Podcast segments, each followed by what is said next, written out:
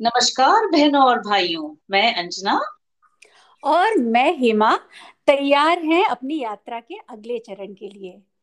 और ये चरण आज का बहुत ही विशेष है, क्योंकि हम जाने वाले हैं अमरकंटक। अमरकंटक जो कि नर्मदा का उद्गम स्थल है, यानी कि नर्मदा की जन्मभूमि। अंजना अगर ये साइंस और जियोलॉजी इन सबको हटाकर सोचो कि एक घने जंगल में पहाड़ों के बीच एक छोटी सी जल की धारा निकलती है और आगे चलकर एक विशाल नदी बन जाती है और हज़ारों मील की यात्रा करके सागर में विलीन हो जाती है। कितना अद्भुत है ये। हाँ बिल्कुल। मतलब प्रकृति की बात तो क्या है ना? प्रकृति तो निराली ही है। और तुम्हारी बात का जो ये तुम बात कह, तुमने कही कि नर्मदा छोटी सी धारा से इतनी बड़ी नदी बन जाती है तो ये बिल्कुल इसका सार ये है कि इंसान हमेशा भूल जाता है कि वो प्रकृति और यू नो प्रकृति का जो प्रकृति की शक्ति है उसके सामने वो कितना नगण्य है कितना छोटा है। और फिर भी वो सालों सालों इस गलत गलतफहमी में जीता रहता है कि सब उसके बस में है है ना? एकदम सही बात है। आ, हमें सीखने के लिए बहुत है प्रकृति से। अच्छा अंजना तुम कभी अमरकंटक गई हो? हाँ तुम अमरकंटक जब मैं गई थी तब मैं बहुत छोटी थी स्कूल में थी सेवेंथ में थी। और हम लोग बिलासपुर में तब रहते थे एक साल के लिए हम बिलासपुर गए थे। और वहाँ से हम बाई रोड ट्रेवल करके अमरकंटक गए थे। मेरे भैया का वहाँ मुंडन संस्कार हुआ था। हाँ नर्मदा कुंड के किनारे बैठकर उसका मुंडन हुआ था। और मुझे बहुत ज़्यादा तो याद नहीं है लेकिन इतना ज़रूर याद है कि बहुत सुंदर जगह थी। और रास्ते में बहुत घने जंगल पड़े थे और बादल थे सुंदर सुंदर जलप्रपात थे। और वहाँ का जो सरकारी रेस्ट हाउस था वो बहुत सुंदर था। अराउंड हम्म। 1980 की बात है। इतना ही याद है मुझे अमरकंटक के बारे में। ओके। तुम गई हो कभी? तो uh, मैंने मम्मी से फ़ोन करके दो तीन दिन पहले यही बात पूछी कि मैं अमरकंटक गई हूँ क्या? क्योंकि मम्मी अक्सर कहती हैं कि मैं यहाँ गई हूँ वहाँ गई हूँ पर फिर। कहती हैं कि तुम छह महीने की थी तब। तो सो so, अपेरेंटली जब मैं दो साल की थी तो पापा की पोस्टिंग बिलासपुर में थी और हमारे पूरे परिवार के साथ हम लोग अमरकंटक गए थे और मम्मी का डिस्क्रिप्शन भी कुछ तुम्हारी ही तरह था कि इतना इतने घने जंगल। पर हाँ. इंटरेस्टिंग बात ये है कि मम्मी कह रही थी कि कुछ देर के लिए मैं वहाँ खो गई थी।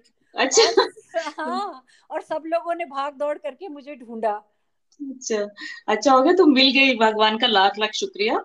नहीं तो वहीं कहीं जंगल घने जंगल में रीना गीत गुनगुनाती हुई रहती और क्या मालूम इस पुस्तक का एक सुंदर किस्सा बन के रह जाती है ना?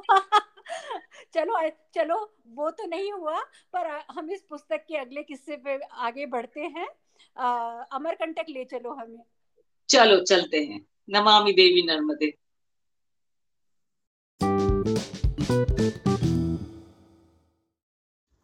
सुबह उठे तो बिस्तर ओस से भीग गया था। आश्चर्य इस बात का हो रहा था कि ऐसी ठंड में भी नींद क्यों कराई? मन में रीना गीत के कोमल, मृदुल स्वर गूंज रहे थे। उस रात किसी के यहाँ भी चोरी होती तो पकड़े हम ही जाते। लेकिन कहीं से कोई शिकायत नहीं आई तो फिर छिन गाँव में छीन भर के लिए भी रुके नहीं। बरछा में एक पेड़ से डाकघर के डिब्बे को लटकते देखा तो उसमें चिट्ठी छोड़ी। वह मिल तो गई, लेकिन बुझे तारे के प्रकाश की तरह घर पहुँचने में उसने बहुत समय लिया। मेरे घर लौटने के बाद पहुँची। बर्छा से जो पहाड़ लांघा तो सामने नर्मदा। थोड़ा चलने पर जोगी टिकरिया पहुँचे। दूसरे दिन लुकामपुर। यहाँ इतनी साफ़ सुथरी कुटी मिली कि दो दिन रह गए। नदी से पानी लाने के लिए बाल्टी की ज़रूरत पड़ी। पड़ोस में मांगने गया तो घर की स्त्री ने पूछा, आप कै मूर्ति हैं महाराज? तो अब हम मूर्ति हैं। मैं समझ गया। मैंने कहा, हमें सीधा नहीं, बाल्टी चाहिए। बाल्टी मिल गई। पानी लेकर कुटी में आया। थोड़ी ही देर में एक ग्रामीण आकर कहने लगा, पहले इसमें एक पगली रहती थी। कुछ दिनों से कहीं चली गई है। दरवाज़ा खुला देखा तो सोचा कहीं वापस तो नहीं आ गई। पहले तो पगली शब्द सुनकर चौंका। लेकिन बाद में सोचा कि पागलपन का कुछ छौंक हमारे अंदर भी ज़रूर होगा। नहीं तो घर की सुख निंदिया छोड़कर पहाड़ जंगल की खाक क्यों छानते फिरते? रात को नर्मदा की मरमर ध्वनि बराबर सुनाई देती। प्रायः हर रात कल कल बहती नर्मदा का रव सुनाई देता। दिन में वह भले ही नर्मदा हो, रात में रेवा है। दिन में वह दृश्य है तो रात में श्राव्य। उस पार है डिडोरी, बड़ा सा कस्बा। आज रविवार है, यहाँ के साप्ताहिक बाज़ार का दिन। अनेक ग्रामीण नर्मदा को पार कर यहाँ बाज़ार करने जाएँगे। शाम को लौटेंगे। उनका यह पैदल नदी पार करना मुझे बड़ा भला लगता है। आज इसे जी भर कर देखूँगा। सुबह से ही बैठ गया। शुरू शुरू में तो छिटपुट लोग आते रहे, लेकिन दोपहर से तो तांता लग गया। सबसे पहले वे माँ नर्मदा को प्रणाम करते, इसके बाद पानी में उतरते। मुख्य धारा के आने पर सिर की गठरी या गोद का बच्चा संभालते, कांवर का संतुलन ठीक करते और एक दूसरे का हाथ थामकर उसमें उतरते। पानी गहरा नहीं है, लेकिन प्रवाह तेज है। नीचे के पत्थर ऊबड़ खाबड़ हैं और काई के कारण पैर फिसलते हैं। बहुत संभाल कर पार करना होता है। किसी से पूछा, यह पैदल पार करना कब शुरू होता है? बरसात के बाद मटमैला पानी साफ़ होता है तभी से। आगे के रास्ते के बारे में पूछने पर बताया, आप सोचते होंगे जो जो अमरकंटक पास आता जाएगा, पहाड़ और जंगल घने होते जाएँगे, लेकिन है इसका ठीक उल्टा। अब न तो जंगल है, न पहाड़। हाँ आखिरी दिन अमरकंटक की चढ़ाई ज़रूर चढ़नी होगी। भिनसारा होते ही चल पड़े। राम घाट के प्रपातों को देखकर सहस्त्रधारा का स्मरण हो आया।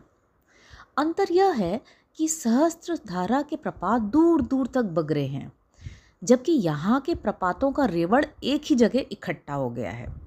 घोड़े के टाप की आकार की एक विस्तृत सपाट चट्टान से असंख्य जलधाराएँ गिरती हैं।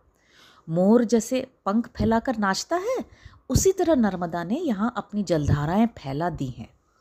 वैसे प्रपात बहुत छोटे हैं, इक्के दुक्के होते तो शायद ध्यान भी न जाता, पर ये तो हैं दल के दल, झुंड के झुंड, मृग छौनों की तरह हैं ये। लगता है इन्हें गोद में ले लूँ, सहला लूँ, फिर कुलाचे भरने के लिए छोड़ दूँ। यहाँ से चलते समय अचानक मेरा ध्यान आकाश की ओर गया और मैं ठिठक गया। देखा, भरी दोपहरिया में चाँद। धुंधला और क्षितिज के पास, लेकिन मैदान में डटा हुआ। सूरज में यह दमखम कहाँ कि आधी रात को दिखाई दे? चाँद रमता जोगी है, उसका कोई ठौर ठिकाना नहीं। रात को गायब और दिन को हाजिर। कभी पूर्ण कुंभ सा भरा पूरा, कभी रेखा सा महीन। उसका बांकपन कभी सीधा तो कभी उल्टा। कभी सवेरे डूबता और शाम को निकलता तो कभी शाम को डूबता और सवेरे निकलता। दिक काल के बंधन से परे जान पड़ता है यह चाँद। हमारे जीवन में सूरज का अनुशासन भी हो और चाँद का स्वैर विहार भी हो। नियम का कठोर पालन भी हो और मौज मस्ती की गुंजाइश भी हो। शाम को दूधी संगम पहुँचे। यहाँ एक बैगा वृद्धा ने परकम्मा वासियों के लिए कुटी बना रखी है, उसी में रहे। वृद्धा के साथ थी उसकी नातिन, कोई दस बरस की बालिका। आसपास और कोई घर नहीं है। इस निर्जन एकांत में उसका कोई हमजोली नहीं। अकेली गुमसुम बैठी रहती या किसी काम में लगी रहती थी। हंसने खेलने की उम्र में ही कैसी गंभीर हो उठी थी। किसी प्राचीन कहानी की अभिशप्त बालिका सी उस बच्ची का विशाल व उदास आदिवासी चेहरा आज भी भुलाए नहीं भूलता। सुबह नर्मदा की बांकी चितवन देखते हुए आगे बढ़े। शरद ऋतु के आकाश में सफ़ेद बादलों के झुरमुट नज़र आने लगे थे। उनकी परछाइयाँ मानो धरती को बुहार रही थीं। एकाकी निर्जन पथ, गाँव भी पड़ते तो नाम मात्र के। पंद्रह बीस घर यहाँ दस पाँच घर वहाँ, बस हो गया गाँव। इसे टोला कहते हैं। खेतों में जुताई बुआई हो रही थी। कभी कभी सिर पर मटकी लिए खेतों की ओर जाती, ग्रामीण स्त्रियाँ दिख जाती। दोपहर को बीजापुरी पहुँचे। एक किसान की पर्ची में खाना बनाने के लिए रुके। यादवेंद्र बनाने लगा। मैं थका सा था, लेट गया। सोकर जो उठा तो तेज बुखार लिए। पिछले कुछ दिनों से हम दिन भर चलते ही रहते थे। इसी थकान का बुखार था यह। रात वहीं रहना पड़ा। खाना नहीं खाया।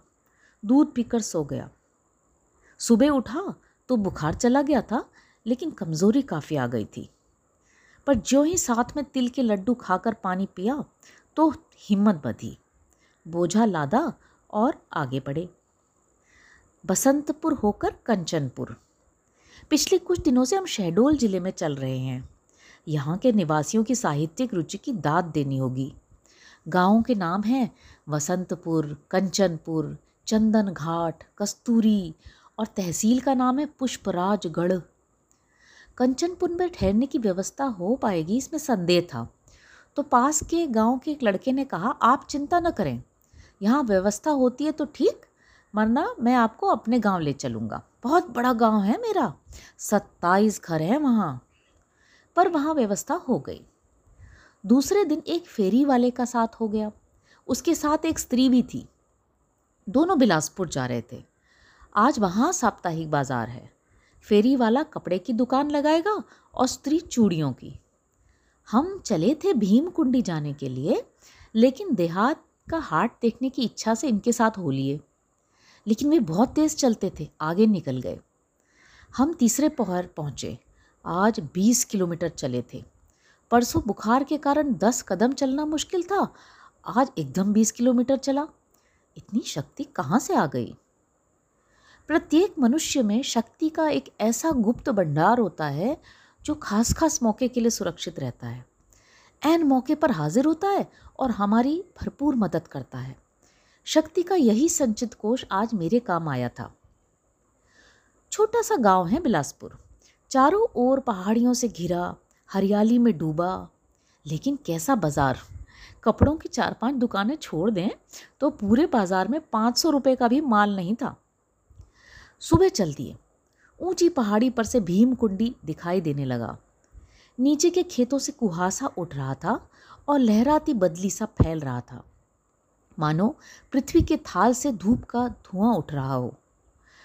नर्मदा दिन पर दिन छोटी होती जा रही थी। भीमकुंडी की शिशु नर्मदा को देखकर चकित रह गए। इसे पार करने में आधा मिनट भी न लगता। पानी में घड़ा मुश्किल से डूबता था। समझ गए कि अब अमरकंटक ज़्यादा दूर नहीं। अब हम बहुत सावधान होकर चल रहे हैं। ऐसा कहीं न हो कि हम नर्मदा को झरना समझकर पार कर बैठें। रात घुगवा में रहे। यहाँ से जंगल विभाग की कच्ची सड़क मिल गई। पहाड़ की तलहटी के शाल वन में से जाती है। फरी सेमर में एक बैगा के घर की दीवारों पर सुंदर कलाकृतियाँ देखने को मिली। बैगा स्त्रियों के शरीर गुदनों से छलक रहे थे। दमगढ़ से मैकल पर्वत ने नर्मदा को मानो अपनी भुजाओं में उठा लिया है। यहाँ से अमरकंटक की चढ़ाई शुरू हो गई। टेढ़ी मेढ़ी पगडंडी से होते हुए कोई दो घंटे में हम ऊपर आ गए। छोटा सा मैदान पार करके थोड़ा उतरे तो कपिल धारा पहुँच गए।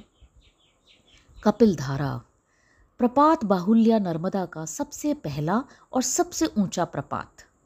नीचे उतरकर प्रपात के पायताने खड़े होकर इसे आपाद मस्तक देखने लगे। प्रपात से उठती हुई झंकारमय ध्वनि घाटी को थपथपा रही थी। नीचे नदी की तेज धारा चट्टानों में से भागती चली जा रही थी। हम श्रद्धावनत यह देखते रहे। ससा में ज़ोर से चिल्लाया, नर्मदा, आ आ। समूची घाटी ने प्रतिध्वनि के रूप में उत्तर दिया हाँ आ आ। कुछ लोग प्रपात के पीछे खड़े थे। नीचे जहाँ पानी गिरता है, वहाँ खोह है। इसलिए प्रपात के पीछे जाया जा सकता है। चारों ओर दर्शक, बीच में प्रपात। देखने की ऐसी सुविधा बहुत कम प्रपात देते हैं। नीचे जाकर दूध धारा भी देखाए यहाँ का नैसर्गिक सौंदर्य इतना भाग गया कि रात यहीं रह गए। सुबह नहा कर चले। अमरकंटक में कल्याण दास जी के आश्रम में रहे। सामान रखकर नर्मदा कुंड गए। कुंड को देखते ही मेरी आँखों में आँसू की दो बूंदें छलकी। आखिर हम नर्मदा के उद्गम तक पहुँच गए थे। तीसरे दिन दिवाली थी। हमने दिवाली यहीं मनाने का निश्चय किया। कल्याण दास जी ने अपने आश्रम में बड़े प्रेम से रखा। लाखों की लागत से आश्रम बन रहा है, लेकिन खुद केवल लंगोटी पहनते हैं। कहने लगे, यह लंगोटी ही मेरी जागीर है। कई वर्ष हिमालय में रहे हैं। नर्मदा परिक्रमा तो कब की कर चुके हैं? तीन दिन तक उनका स्नेह पगा आतिथ्य पाते रहे। दिवाली की रात को स्त्रियाँ नर्मदा कुंड में दीप छोड़ रही थीं। अंधेरी रात में कुंड में झिलमिलाते दीपों का केसरिया उजाला में देर तक देखता रहा। आखिर मुझसे रहा न गया। एक स्त्री से एक दिया मांग लिया और अपने हाथ से जलाकर कुंड में छोड़ा। फिर मन ही मन बोला, माँ नर्मदे, तेरी पूजा में एक दीप जलाया है। बदले में तू भी एक दीप जलाना मेरे हृदय में। बड़ा अंधेरा है वहाँ, किसी तरह जाता नहीं। तू जी दीप जला दे तो दूर हो जाए। इतनी भिक्षा माँगता है माँ तो दीप जलाना भला।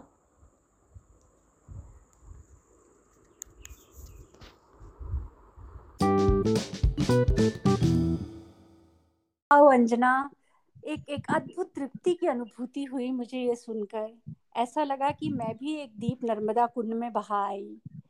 और वेगड़ जी ने जिस प्रकार से कहा नर्मदा आ आ you know I could visualise it after all हमारी संस्कृति में नदियों को माँ और देवी का रूप दिया जाता है और सच ही है आफ्टर ऑल जीवन दायिनी माँ ही तो है एक नदी। हाँ बिल्कुल इतनी सुंदर बात तुमने कही है। बिल्कुल मतलब हमारे देश में तो यही माना जाता है। नदी मतलब माँ है ना? करेक्ट हाँ। अच्छा ये बात है कि नर्मदा जो अमरकंटक है वहाँ सिर्फ़ केवल नर्मदा ही नहीं निकलती है वहाँ से और भी कई नदियाँ निकलती हैं जिसमें बड़ी एक नदी है सोन तुमने सुना हाँ, होगा नाम है हाँ, हाँ. और ये भी आ, सोन के अलावा भी कई नदियाँ तुम कुछ कह रही थी अमा नहीं नहीं मैं ये पूछना चाह रही थी तुमसे अंजना कि अपने पुराणों में नदियों के लेकर काफ़ी इंटरेस्टिंग कथाएँ होती हैं। हाँ. और आई एम क्वाइट श्योर कि तुम्हें नर्मदा जी के बारे में कोई ना कोई कथा ज़रूर मालूम होगी। हाँ हाँ बहुत सारी कथाएँ मालूम है लेकिन इतना समय नहीं है एक दो बताती हूँ। तो हाँ तो एक तो ये है कि नर्मदा को शिव पुत्री कहते हैं है ना? शिव जी के कंठ से पसीना बन के बही थी नर्मदा जी ऐसा माना जाता है। तो अच्छा। तो हाँ और इसलिए नर्मदा का एक नाम शंकरी भी है। हम्म। और एक कहानी ये भी है कि नर्मदा जी ब्रह्मा के आँसू से धरती पर टपकी। एक आँसू नर्मदा बना और एक आँसू सोन बन के बह गया। ये भी एक स्टोरी हाँ लेकिन सबसे मज़ेदार स्टोरी मैं तुम्हें बताती हूँ। नर्मदा हम्म। जो कि मैकल पुत्री थी मैकल पर्वत की पुत्री मानी जाती है। हाँ.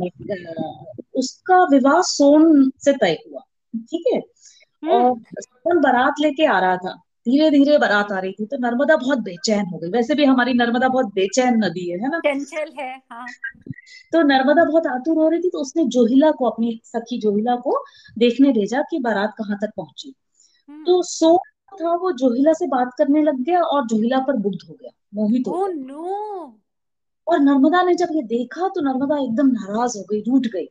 और वो हाँ, और वो पश्चिम की दिशा में चली गई। और हमेशा के लिए नर्मदा फिर चिर कुमारी रही। नर्मदा ने फिर विवाह नहीं किया। हम्म। और सोन को क्या करता बेचारा? सोन को पूर्व दिशा पकड़नी पड़ी और कुछ दूर वो अकेला चलता रहा और बाद में जोहिला जो थी वो सोन से आकर मिल गई। तो ये स्टोरी है अरे वाह ये तो एकदम क्विंटेसेंशियल लव ट्रायंगल है यू हाँ।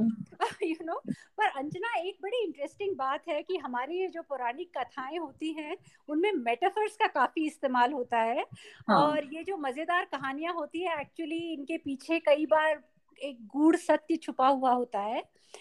In fact I would like to share कि uh, ये जो नदियों के रूटने की मुड़ने की कई कथाएँ हैं। uh, और uh, और अगर उनको जियोलॉजिकल डेटा से कोरिलेट करें तो ये पता चलता है कि उस जमाने में उस रीजन में कोई ना कोई टेक्टोनिक शिफ्ट हुआ था।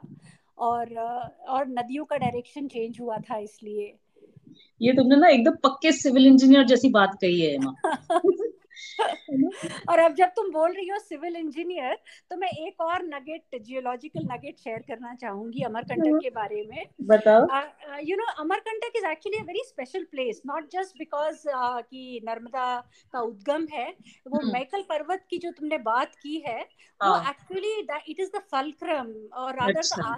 आधार है वो सतपुड़ा और विंध्याचल पर्वत श्रृंखलाएँ वहीं से शुरू होती हैं अच्छा, और जैसा अच्छा। कि हम पहले ही बता चुके हैं कि ये सतपुड़ा और विंध्याचल पर्वत जो हैं ये हिमालय से भी प्राचीन हैं। हाँ और नर्मदा गंगा से भी प्राचीन है। एब्सोल्युटली हाँ।